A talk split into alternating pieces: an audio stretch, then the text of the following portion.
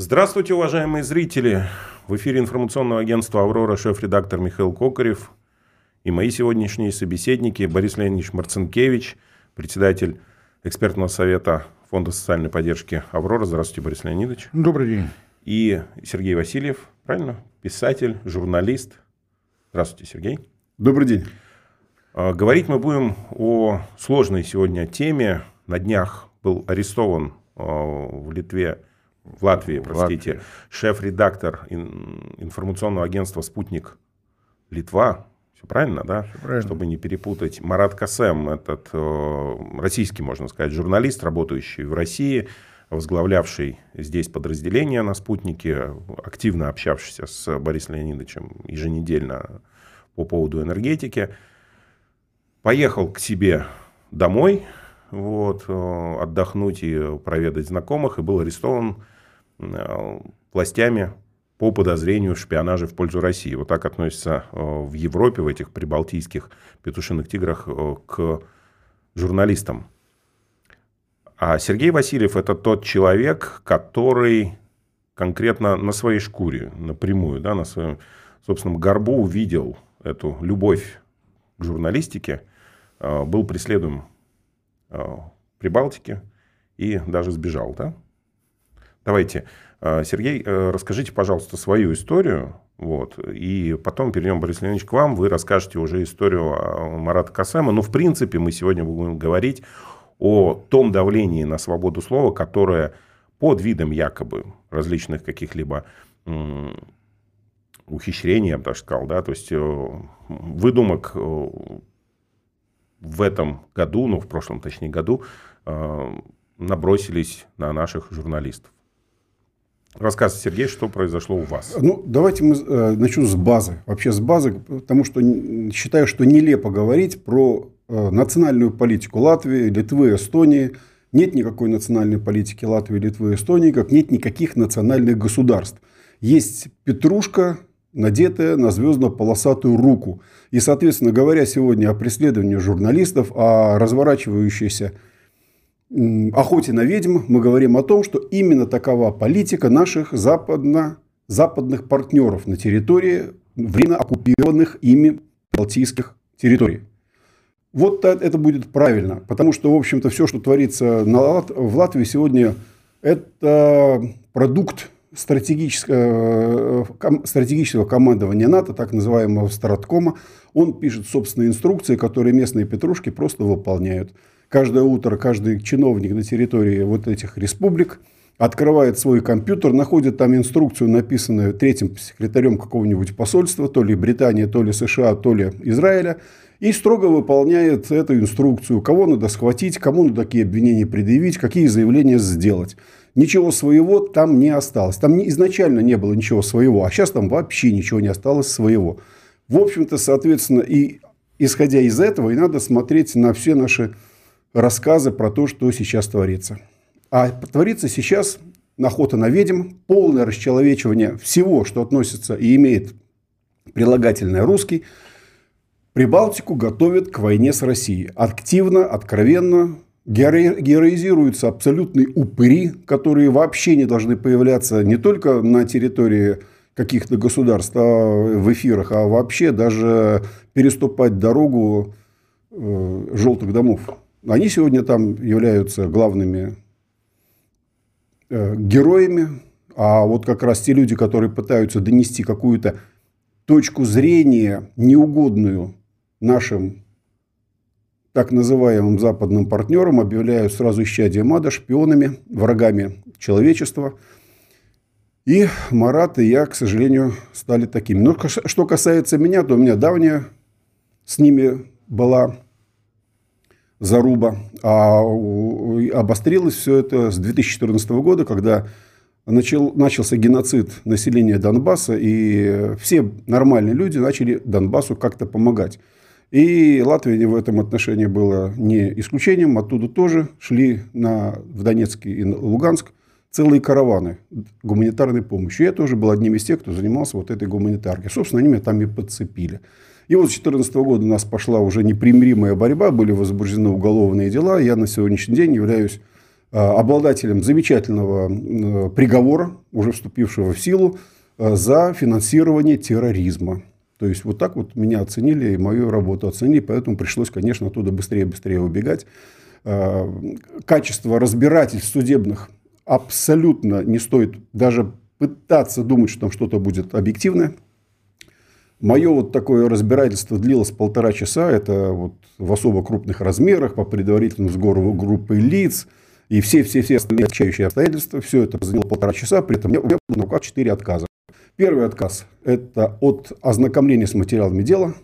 Второй отказ – это от разбирательства дела по существу. Третий отказ – в праве задавать вопросы обвинению. И четвертый отказ в последнем слове. Вот четыре отказа, полтора часа, речь прокурора, пятиминутная речь защитника. Свободен, у тебя есть уже приговор. Естественно, после этого, конечно, оставаться там было просто бессмысленно. Сидел бы рядом, а рядом с Маратом финансирование террористов. То есть финансирование в любом случае. Ну, да, за, пол, нет... за полтора часа выяснили, что вы финансируете. Да, там час поговорил прокурор, после этого сделали паузочку, потом пять минут адвокат сказал свое слово. Он сказал, ну да, прокуратура, конечно, не предъявила ни одного доказательства своему обвинению, не было не предъявлено ни одного вещественного доказательства, ни, одного, а, ни один свидетель не был приглашен. Поэтому давайте мы ему дадим не три года, а два. Я говорю, за что посадили? А тебя кто посадил? Меня, говорит, адвокат посадил, по-моему, ровно так. Ну, адвокат у меня был государственный, со всеми вытекающими последствиями, так что там, думаю, все было договорено заранее. То есть, все практически люди, которые так или иначе помогали Донбассу, в Риге с 2014 года преследуются по уголовным статьям. Причем набор статей там самый разнообразный.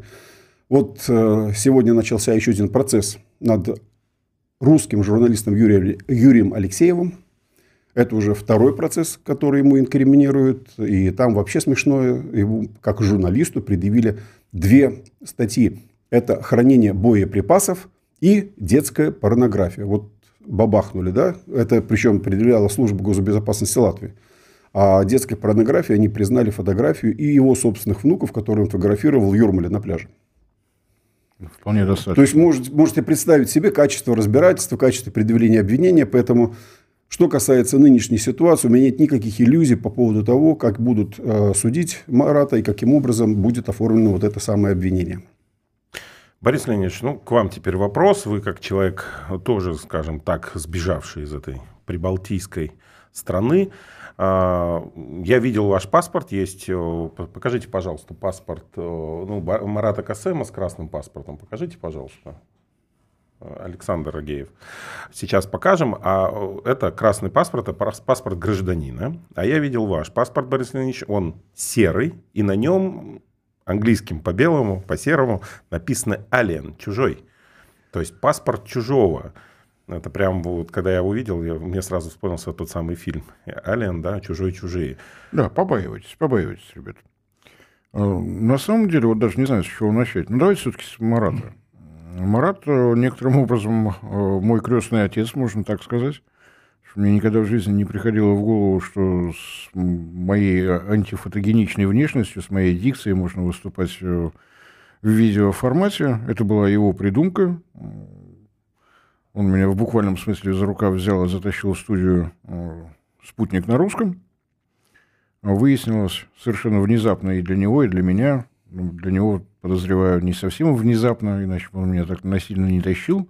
Выяснилось, что про реакторы, трубы, э, мегатонные, миллиарды кубометров готовы слушать, если это излагается нормальным языком. Шесть лет э, мы с ним э, ведем передачу «О чем другие молчат», посвященная она энергетическим проблемам не только России, Европы, но и мира, и постсоветских стран до, той, до того момента, пока YouTube не заблокировал все каналы спутника, это выходило в YouTube формате, было достаточно популярно, достаточно известно. Сейчас это можно видеть в Рутубе. Марат, как э, журналист, как человек, который не имевший, не имел никакого отношения к энергетике, у меня на глазах набирался знаний. Если кто-то зайдет на Рутуб или на мою страницу ВКонтакте, можете увидеть, насколько он вырос в профессиональном отношении, и э, то, что с ним сейчас произошло, ну, для меня, конечно, просто шок. Тем более, что у него действительно вот такой красный паспорт, он гражданин Латвии. То есть подключить э, посольство России к этой проблеме, я не очень понимаю, возможно или нет. Что касается меня самого, я э, ниоткуда не бежал, я возвращался, я в России родился, у меня никогда никакого гражданства, кроме советского, не было.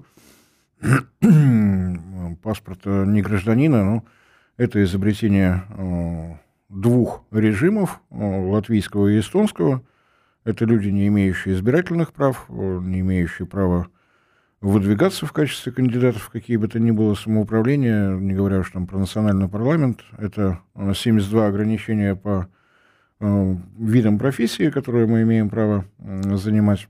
Но это с одной стороны, с другой стороны, э, вот э, гражданином э, Латвии и Эстонии стать можно. Не гражданином можно только родиться. Так что мы сами себя считаем привилегированным классом, дворянами, аристократами духа. У нас таких много. Россия достаточно долгое время внимания на нас не обращала.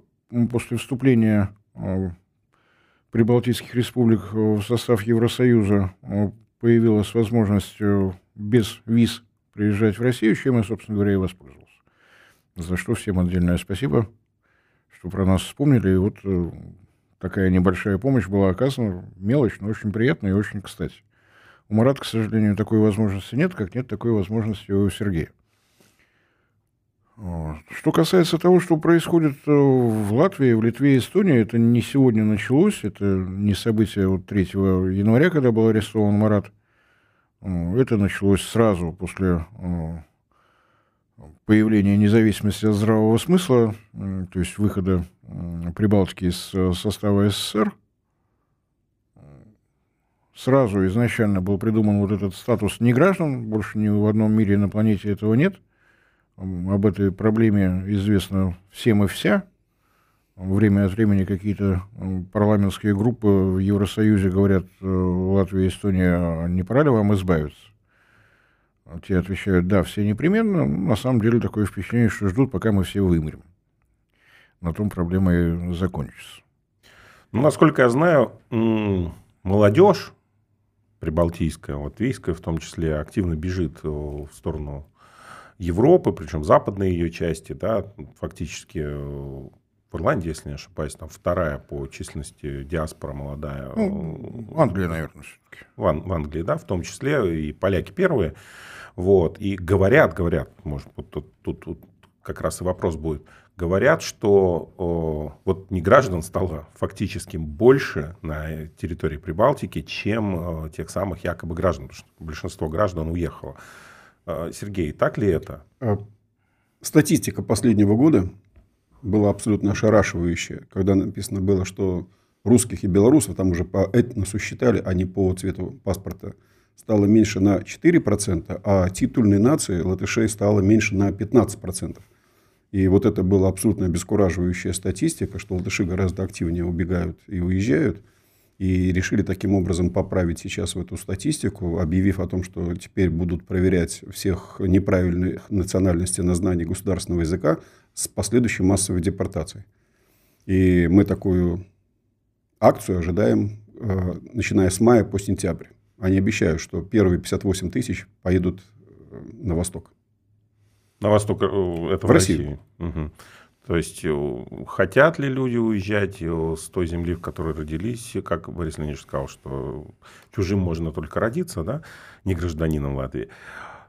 Не хотят, никого не волнует. Это такие демократические европейские ценности, это вот им навязано, или на самом деле это их собственный выбор? Как вообще Европа, Евросоюз может уживаться ну, э, с, так, с такой русофобией у себя на территории?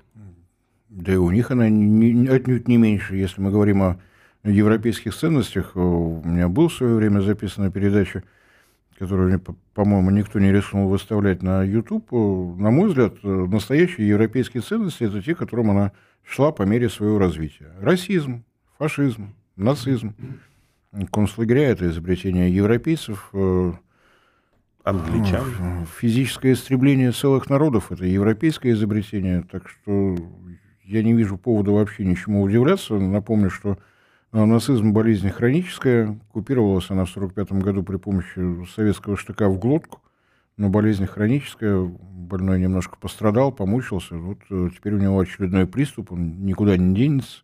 Чтобы мы с этой Европой не делали, все равно она будет возвращаться к своим истинным ценностям, к вершине развития своей философской мысли, нацизму в той или иной форме. Никуда от этого не денешься. Это надо воспринимать как данность. То, что в Прибалтике это настолько выпукло, тоже понятно.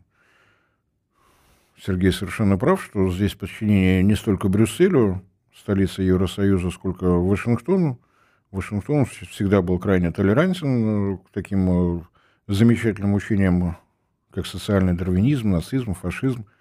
Не просто так э, Соединенные Штаты много лет не поддерживают э, призывы ООН к запрету героизации нацизма их это вполне устраивает, поэтому здесь все как-то вот так. И есть еще один момент, касающийся вот э, непосредственно Прибалтики. После 91 года был большой приток э, мигрантов, надо вещи своими словами называть, то есть проживающих за пределами этнических э, своих территорий, эстонцев, латышей, литовцев. Это те самые люди, чьи предки – в 44-45 э, бежали от Красной Армии, понимая, что руки в крови, рельсы в пушку и так далее. Вот э, с той идеологией, которую пособники гитлеризма с собой унесли, с э, той же идеологии их э, потомки, дети, внуки вернулись и умудрились, так уж сложилось, э, попасть в правящие круги что Латвии, что Литвы, что Эстонии. Соответственно, мы и наблюдаем. Что на самом деле, если говорить о советском периоде, да, русофобия присутствовала, но исключительно на бытовом уровне. Здесь ее принесли на государственном. Они этим гордятся. Выпукло, потому что, ну, все-таки вот внуки нацистов пока не везде еще, не в каждой стране Европы во власти, а в Прибалтике уже сложилось. Все в полном порядке. Отсюда и вот такие достаточно откровенные призывы и к депортации. Я думаю, что в том случае, если Россия не согласится принимать людей, которых будут депортировать, все непременно будут организованы концлагеря. Опыт большой, историческое наследие замечательное. Так что вот такая у нас обстановочка на Западе. Я бы еще добавил, что там не только приезжие из рубежа. Э, в Латвии они называются тримда. Вот такое есть определение для зарубежных латышей. Как? Тримда. Тримда. Да, вообще латышский язык очень интересен. Там все ударения на первый слог. Том числе и на фамилиях, на именах. Вот Тримда – это такое зарубежное общество латышей. Это действительно чисто нацистское сборище абсолютно. И там э, его э, организовали, его составляют в основном руководители нацистских формирований. Но был такой еще момент уже в Советском Союзе, когда в 1946 году, буквально через год после того, как закончилась война, к Сталину непосредственно обратилось правительство Советской Латвии с просьбой освободить томящихся сталинских застенках латышских легионеров, а их там было достаточно много.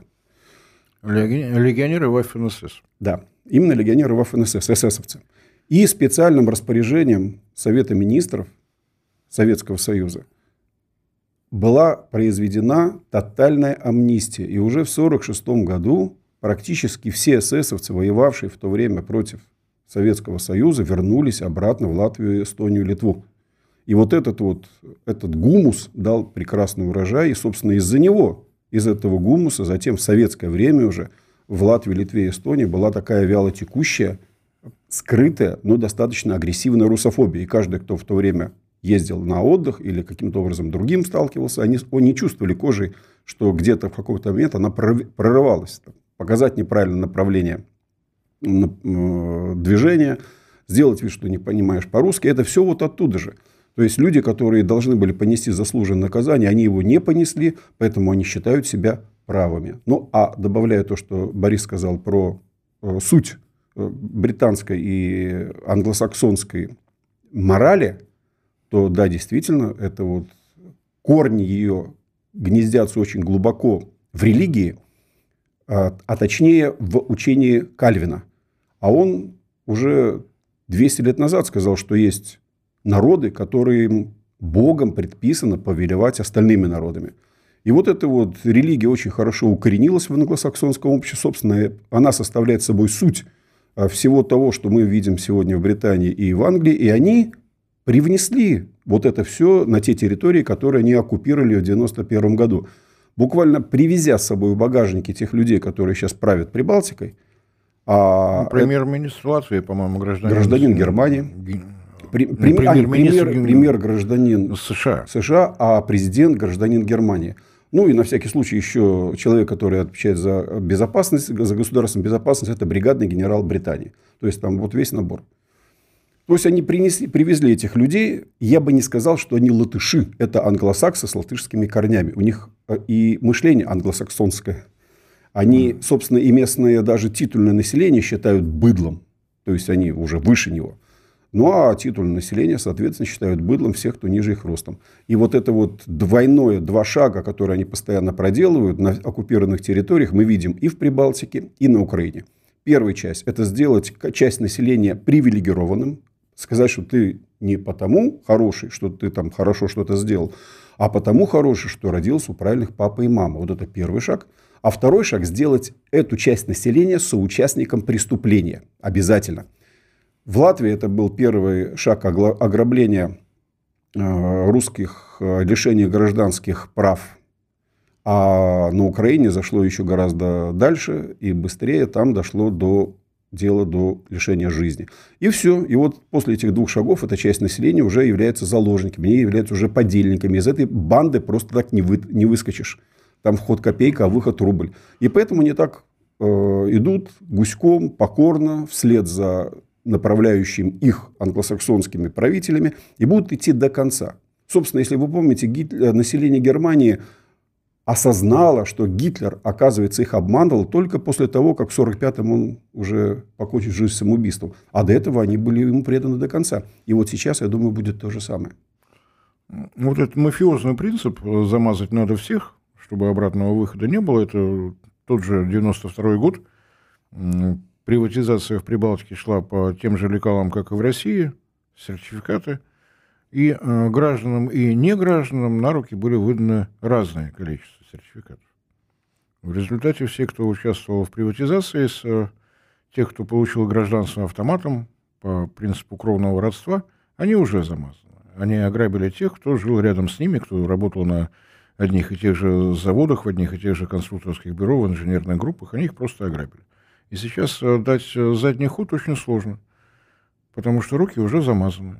Пусть не кровью, пусть просто какими-то привилегиями, деньгами, в случае тех же самых сертификатов. Вот это разделение, оно, да, его принесли, оно было сначала идеологическим, потом оно стало имущественным. Сейчас это двойной порог, за него латышам, эстонцам, литовцам уже не перепрыгнуть. Ну, Литва, правда, немножко по-другому, там нулевой вариант гражданства был, но тем не менее, с учетом, опять же, прибытия в вагонах, в самолетах, в пароходах э, потомков эсэсов, результат приблизительно тот же, что мы и наблюдаем. Вот, собственно говоря, такая картинка. И то, что произошло с Маратом, действительно, ну, лично для меня, как для человека, страшно. Я знаю, что у него отнюдь не все в порядке со здоровьем. Я со слов многих знакомых знаю, что такое Рижский Централ, где он сейчас находится, и ожидать можно, к сожалению, достаточно серьезных проблем, которые у него там возникнут. Но это не что-то выдающееся, это просто в одном ряду вот, с тем, что рассказал Сергей о себе, с тем, что сейчас, пока вот мы здесь в студии, происходит в залах суда где-то в Риге с э, Юрием Георгиевичем Алексеевым. У него не одно уголовное дело, все остальные не менее нелепые. Но я могу напомнить, что журналисты «Спутник Латвия» преследовались э, в Латвии, ну, вот там был предлог такой. Они работали в «Спутник Латвии». «Спутник Латвия» входит в холдинг э, РИА МИА «Россия сегодня». Его возглавляет э, Дмитрий Киселев. В отношении Дмитрия Киселева введены персональные санкции Европейского Союза. Значит, все журналисты, которые работают в «Спутнике Латвии», нарушили санкции Европейского Союза достаточно вполне. Ну, мы на самом деле эту дискриминацию по такому признаку давно видели. И, э, в принципе, журналисты, которые дождя тоже, когда вот на днях, ну, на днях недавно, месяц где-то назад тоже залетели, как конкретно с одним высказыванием, мы там начали в Прибалтике лишать лицензий. Там наши журналисты русскоязычные, которые находятся, говорят, ребята, успокойтесь, все нормально, ну посидите 2-3 года, как это делали мы, ну то есть другие ребята. Поэтому э, воспринимать э, Прибалтику как страну, или страны, точнее, Прибалтики, как место, куда можно безнаказанно сбежать и оттуда поливать э, Россию, да, при этом каким-то образом иметь собственное чистое мнение о жизни вокруг, да, и о нем высказывая позицию, невозможно. С другой стороны, э, естественно, сейчас получается Прибалтика всячески показывает, что она нетолерантна вообще ко всем вот подобным беженцам, потому что, ну, беженцам в кавычках э, нашей недоинтеллигенции, которая туда свалила и оттуда вещает. А для меня журналисты и преследование журналистов это процедура невозможная, потому что даже согласно конвенциям международным преследовать журналистов нельзя, и журналисты имеют право на оценочные суждения, поскольку не обладают полнотой информации, ну, то есть есть какие-то секретные данные и прочее, и вот на основе просто внешних а, доступной информации журналист имеет право высказывать ту или иную, то или иное мнение, не доказывая там глубоко вот, для этого журналистов и защищают отдельно, потому что даже в войне журналист должен быть защищен, опять же, теми же конвенциями, с э, той точки зрения, что э, он доносит информацию до населения, большинства. То, что сегодня происходит с Маратом Касаном, с другими коллегами нашими, э, там, в Прибалтике, это, естественно, вопиющее беззаконие. Другой вопрос, почему Международные власти и различные правозащитные организации этого не замечают, Международный союз журналистов тоже этого не видит.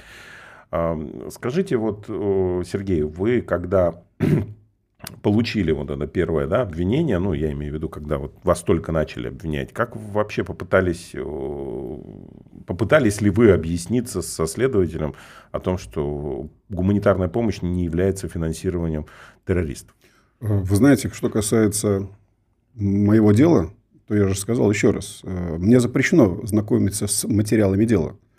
Не, ну, в любом случае, вот, сидите вы, сидит следователь, Это... вас же допрашивают или не было допросов? Вот вы, вы удивитесь, и допросов никаких не было. А, то есть, вот просто Вообще сразу на суд пригласили? Да, да, да. Я узнал о том, что дело возбуждено только потому, что начали арестовывать э, счета тех э, компаний, где, через которые как раз шла гуманитарка начали арестовывать мои счета, счета моих родственников, знакомых, потом пошли конфискации. То есть, э, там это тоже отдельная песня. Э, один из способов вот, репрессий – это то, что вокруг человека создается вот такая вот мертвая выжженная земля.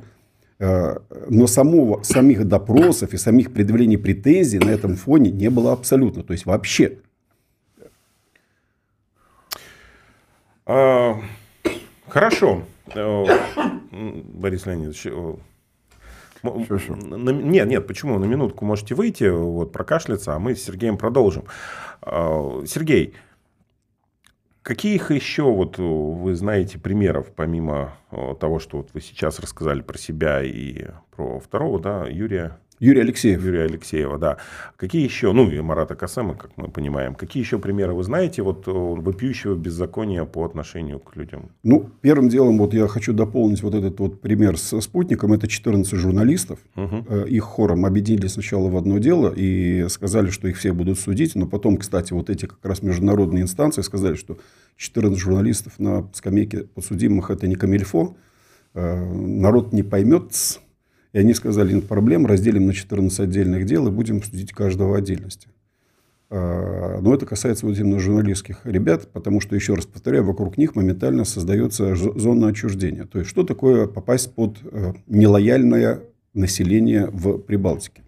Это значит, что у тебя будет арестованы счета, у тебя будут арестовано все имущество. Но это только первый шаг. На втором шаге идет конфискация. Вот сейчас специально два года назад была принята отдельная норма в законе Прибалтики о том, что арестованное имущество можно конфисковать до начала судебного заседания. То есть тебя еще не признали виновным, а имущество твое уже арестовали. Но и это не все. Дело в том, что после того, как арестованное имущество у тебя, как у подследствия, начинается арест имущества у твоих родственников. А потом у твоих друзей. А потом, если ты пытаешься устроиться на работу у тех компаний у тех владельцев компаний, которые попытались тебя принять на работу. И таким образом, через какое-то время ты понимаешь, что тебе лучше вообще ни с кем не общаться – и даже никому не звонить, потому что моментально э, вот твое токсичное существо начинает влиять на тех людей, с которыми ты имеешь какие-то контакты. И, и таким образом вокруг людей, которые считаются нелояльными, а для, вокруг них создается зона отчуждения, и такое происходит не только в отношении журналистов. Я начал говорить о том, что мы гуманитаркой занимались. Так вот, после того, как э, прибалтийские правительства осознали масштаб помощи, который идет от их населения на Донбасс, они сначала где-то месяца 3-4 находились в абсолютном ступоре, они не ожидали. И там шли такие статьи в местной прессе, в кого же будут стрелять местные русские, если нам придется воевать с Россией. То есть они тогда уже знали, что им придется таки воевать с Россией. А после этого вот прошел этот вот сбитый Боинг, и началось самое интересное. Вот у них попали наконец-то в руки какие-то материалы, на основании чего они объявили террористами всех жителей Донбасса. И, соответственно, всех, кто помогает жителям Донбасса, они тоже объявили террористами. И с этого момента, так как люди, в основном -то даже никто и не э, таился особенно, помогали откровенно, помогали открыто, переводили деньги, формировали какие-то вот эти посылки. Против них, против всех были возбуждены уголовные дела. Э, с 2014 года по 2021 год 12 тысяч конфискаций, 12 тысяч дел. То есть каждая из них можно считать абсолютно незаконной, потому что, опять же, никто никого никогда не признавал террористом, и, соответственно, никто не мог выносить никакие уголовные дела по поводу помощи, финансирования террористов. И уж тем более никто не мог э, э, на этом деле э, еще и арестовывать и конфисковывать имущество. Однако, я считаю, что это, опять же, глубоко и далеко идущая историческая вот такая вот особенность. А в 1943-1942 году, когда только-только были сформированы первые Айнзац команды и первые батальоны пошли с карателями на территорию Беларуси и России, а, я посмотрел и видел один интересный рапорт одного немецкого офицера, который эти команды сопровождал. И он писал своему начальству, что мы не можем два дня сдвинуться с места, потому что после зачистки территории от партизан – мы вынуждены ждать вот этих полицейских, которые грабили местные э, дома, и вот там, где были расстреляны люди, они там шмотки себе грузили в э, повозки и отвозили обратно туда, где они жили. То есть вот эта вот э, хорошая память, она осталась, и вот э, нынешняя конфискация, это тоже послед... в общем-то, знакомая, знакомая, знакомый почерк. Собственно, они так и делают. Опыт есть, его в карты не проиграешь, с бабами прогуляешь, как говорят. Что бы не использовать, правильно? Опыт Тем более по отношению к якобы э, русским, которые якобы их оккупировали. Борис Леонидович, вот вы как человек, который широко изучает энергетику и, безусловно, видит связь политики и энергетики, да, ну, то есть то, что политики творят, и то, что энергетики пытаются вытащить, э, по крайней, по крайней мере, не заморозив население после действий политиков. Я к чему веду? Э, по крайней мере, понимаете основные причины, не просто русофобия, а основные причины, к чему их ведут, да, то есть мы же понимаем, что это страны, которые почему-то или кто-то толкает на заклание. Вот кто их куда толкает на заклание? Ведь если мы посмотрим, Польша, понятно, там достаточно населения для того, чтобы столкнуть лбами после конфликта с нашими украинцами в Северном Причерноморье с русскими. А говорят, что если такое большое количество русских в Прибалтике, там некого лбами сталкивать, могут, может повернуться наоборот или нет – Тут вот такой ваш, э, ваша позиция какая? Действительно ли прибалтийские государства готовят тоже к столкновению с Россией? Ну, на мой взгляд, очевидно, потому что база НАТО уже есть. Сейчас дополнительные подразделения вводят, дополнительную технику привозят. При этом э, те, кто в Латвии, в Эстонии, в Литве потрезвее, они понимают, что каждая такая база – это э, лишняя точка на карте командиров э, ракетных войск специального назначения российских, но тем не менее они это делают. То есть вот такая жертвенность говорит о том, что э, те, кто стоит у власти в Прибалтике, думают о чем угодно, только не, не о населении Прибалтики. Это лишний балласт, который даже в том случае, если будет применено, применено со стороны России в ответ на агрессию любое оружие, им совершенно не важно. Ну, да и не так много там населения, подумаешь, пару сотен тысяч сгорит. Ну и, и что такого? Зато стратегическая задача будет выполнена. А если говорить о связи энергетики с политикой, то тут, э, к сожалению, так сложилось. С геологией не поспоришь. Единственное на территории региона подземное хранилище газа недалеко от Риги, местечко Инчукалнс, оно одно. В зимнее время газ из него получает Псковская область, Новгородская область, Ленинградская область. То есть Латвия – та страна, которая поставляет газ в Россию зимой. Российский газ. Российский газ, который летом закачали, но другого варианта природа просто не предложила. Есть маневровое э, подземное хранилище в Гатчине, 500 миллионов кубометров, оно обслуживает город Санкт-Петербург. Его, разумеется, мало на, на все эти вещи. Эта связь есть, э, как э, геология не позволяет ее убрать.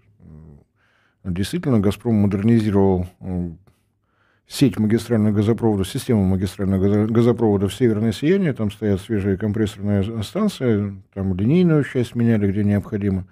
Действительно, все работает как часики, что, собственно говоря, жители Псковской, Новгородской, Ленинградской областей видят. Все в порядке. Что можно... Это к тем... Это мой комментарий ко всем тем, кто говорит, что вот ничего не будем поставлять в Прибалтику, объявим ей бойкот, э, эмбарго на, на все и сразу. И заморозите три области сразу, российские причем. То есть к этому шагу надо готовиться, готовиться так весьма и весьма основательно, потому что не на экваторе живем, какие сейчас э, градусы сами можете наблюдать. Поэтому эта связь была. Пользуясь этим, э, многие наши российские предприниматели весьма активно себя вели в прибалтийских республиках. Деньги у них, правда, у многих конфискованы, там, по-моему, миллиардами исчислялось. Опять же, не по желанию руководителей банковских систем Прибалтики, у них там, и, ну, как обычно, в банке к рукам-то что-то прилипало, но пришла команда из Вашингтона, и в Латвии, по-моему, ликвидировали половину банков в течение полугода вместе со всеми счетами, с чем угодно. Но э, по-прежнему функционирует э, Рижский морской порт, э, незамерзающий порт в Венспилсе по-прежнему работает. Если сравнивать с такими стратегическими вещами, которые с советских времен изменились, не работает э, трубопровод для нефтепродуктов э, из э, Беларуси, из белорусских нефтеперерабатывающих заводов, который шел в Венспилс. Венспилс в советские времена был одним из э, крупнейших портов для импорта советских нефтепродуктов. По нефтепроводу «Дружба» получали нефть как сырье белорусские нефтеперерабатывающие заводы, готовую продукцию отправляли в Венспилс, порт глубоководные, не замерзающие, было очень удобно. Вот это сейчас не работает.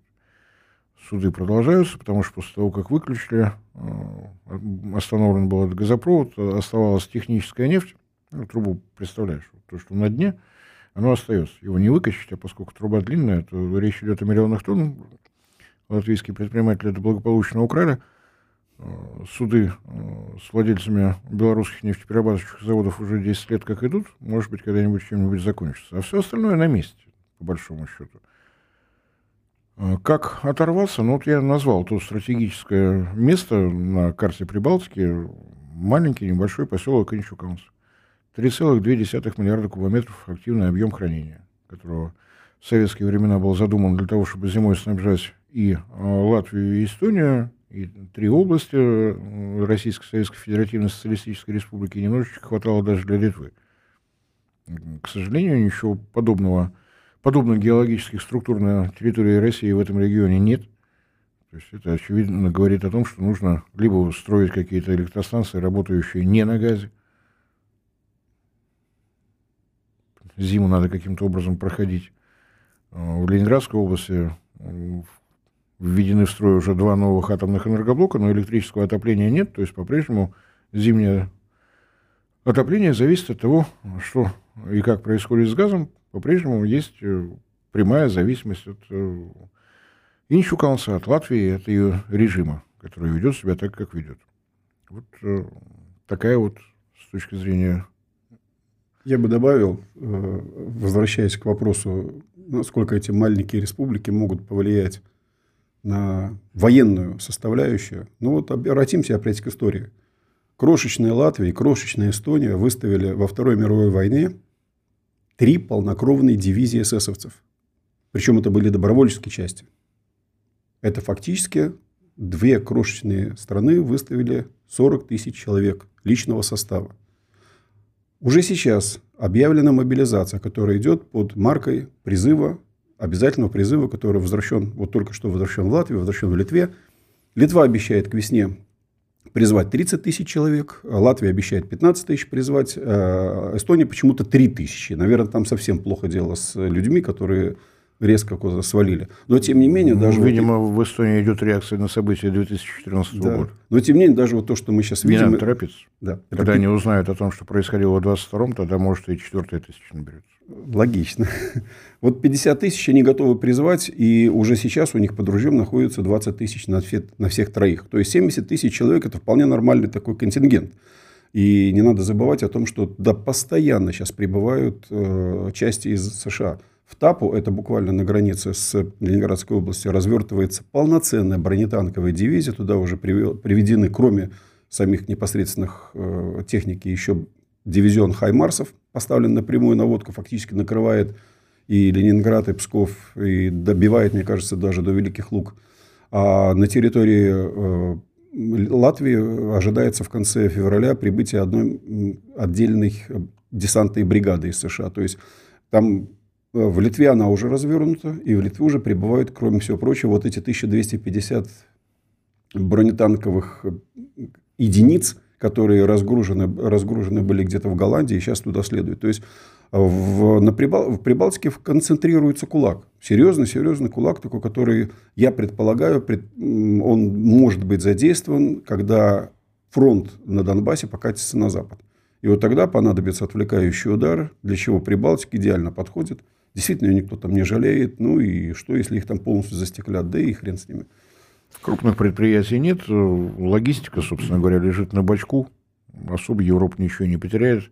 И, и вот возвращаясь, да, и возвращаясь обратно к КСМ, вот этот вот процесс расчеловечивания, этот процесс постоянного педалирования вот этой шпионской темы, он как раз и говорит о том, что народ готовится. Они готовят морально к тому, что да, придется воевать. Потому что смотрите, сколько шпионов заслали-то. У нас там вообще э, внутри нас почти там четверть миллиона не людей живет с нами. Ведь они раньше же договорили о том, что это не граждане, это другие люди. А сейчас они четко говорят, это не люди. То есть они ну, украинизировались паспорте, полностью в этом отношении. На паспорте написано Альянс, ну какие же мы люди. Ну да. Вот. И возвращаясь к Марату Касымову, у нас, я так понимаю, время уже заканчивается. У него достаточно интересная личная биография. Э, его отец о том, что у него родился сын, узнал уже э, достаточно поздно. Марат э, сумел поступить на э, бюджетное место в Российский университет дружбы и народов. Вот только тогда гражданин Йемена Фадель Касем узнал о том, что у него есть сын. Просто мелькнула фотография. И в отличие от того, как оформляется российское гражданство на основании принципа крови, Марат может в любое время стать гражданином Йемена со всеми отсюда вытекающими. И, может быть, это ну, крайне необычный, конечно, ход в данном случае, но речь идет о совершенно конкретном человеке, которого совершенно конкретно надо из м, рижской тюрьмы каким-то образом извлекать. Поэтому тем, кто меня слышит, я, конечно, постараюсь еще попробовать договориться с РТ «Арабик» о том, чтобы мне дали возможность там сказать о том, что происходит – да, у Марата йеменского гражданства нет, но в том случае, если его отец э, узнает о происходящем, вмешается в события, он сможет получить гражданство Йемена. Да, это не будут всевозможные правозащитные организации Европы, но я надеюсь, что э, и Йемен, и те страны, которые его поддерживают, да и арабский мир все-таки вмешаются теми способами, теми возможностями, которые у них имеются. Так что я очень надеюсь, что это не последнее мое участие в передаче, посвященной судьбе Марата Касыма. Надеюсь, что в ближайшее время смогу ее продолжить вот в рамках РТ «Арабик». А я бы вообще сказал, что хотелось бы, чтобы это была последняя программа, посвященная заключению Марата Касема. И следующая программа была у нас в студии, когда он придет э, свободно, э, в свободном режиме э, вот уже к нам в студию в России, в, на чистых прудах в Аврору, и мы и расскажет уже сам лично. Мне кажется, что это будет лучшее пожелание ему в 2023 году. Вот. Так что спасибо большое, уважаемые зрители, что вы смотрели. Свободу журналистам нет никаких как даже не хочется говорить лозунгами, но все равно скажу, да, а, свободу Марату Касему а, нет а, преследованию свободной международной журналистики, в том числе российской. С нами был Борис Леонидович Марцинкевич, а, Сергей Васильев и шеф-редактор информационного агентства «Аврора» Михаил Кокарев. До скорых встреч. Я думаю, что если тема, что происходит с русскими в Прибалтике, мы поговорим уже дополнительно. В любом случае, мне кажется, что эта тема достаточно важна и, во всяком случае, достаточно интересна. Да, я думаю, даже мы можем поговорить о том, что Прибалтика – это вообще-то русская земля, на метр вглубь пропитанная русской кровью и русским потом. До свидания. Всем всего доброго. До свидания.